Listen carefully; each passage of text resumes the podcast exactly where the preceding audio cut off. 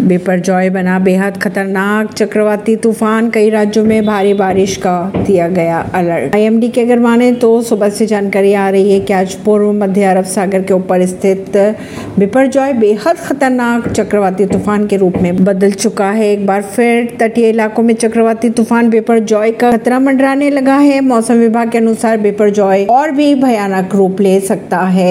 अगर बात करें सुबह की तो अगले कुछ घंटों के भीतर यह बेहद खतरनाक रूप में बदल जाएगा। बदल चुका है इस तूफ़ान का असर। कई तटीय इलाकों में देखने को मिल सकता है। इसी दौरान तूफ़ान व तेज बारिश की संभावना बनी हुई है। आईएमडी का कहना है कि V S C S Biparjoy के उत्तर की ओर बढ़ने के आसार नज़र आ रहे हैं। यहाँ तक कि पाकिस्तान और उसके सटे सौराष्ट्र और कच्छ के तटों तक इसके पहुँचने की संभावनाएँ बनी हुई है।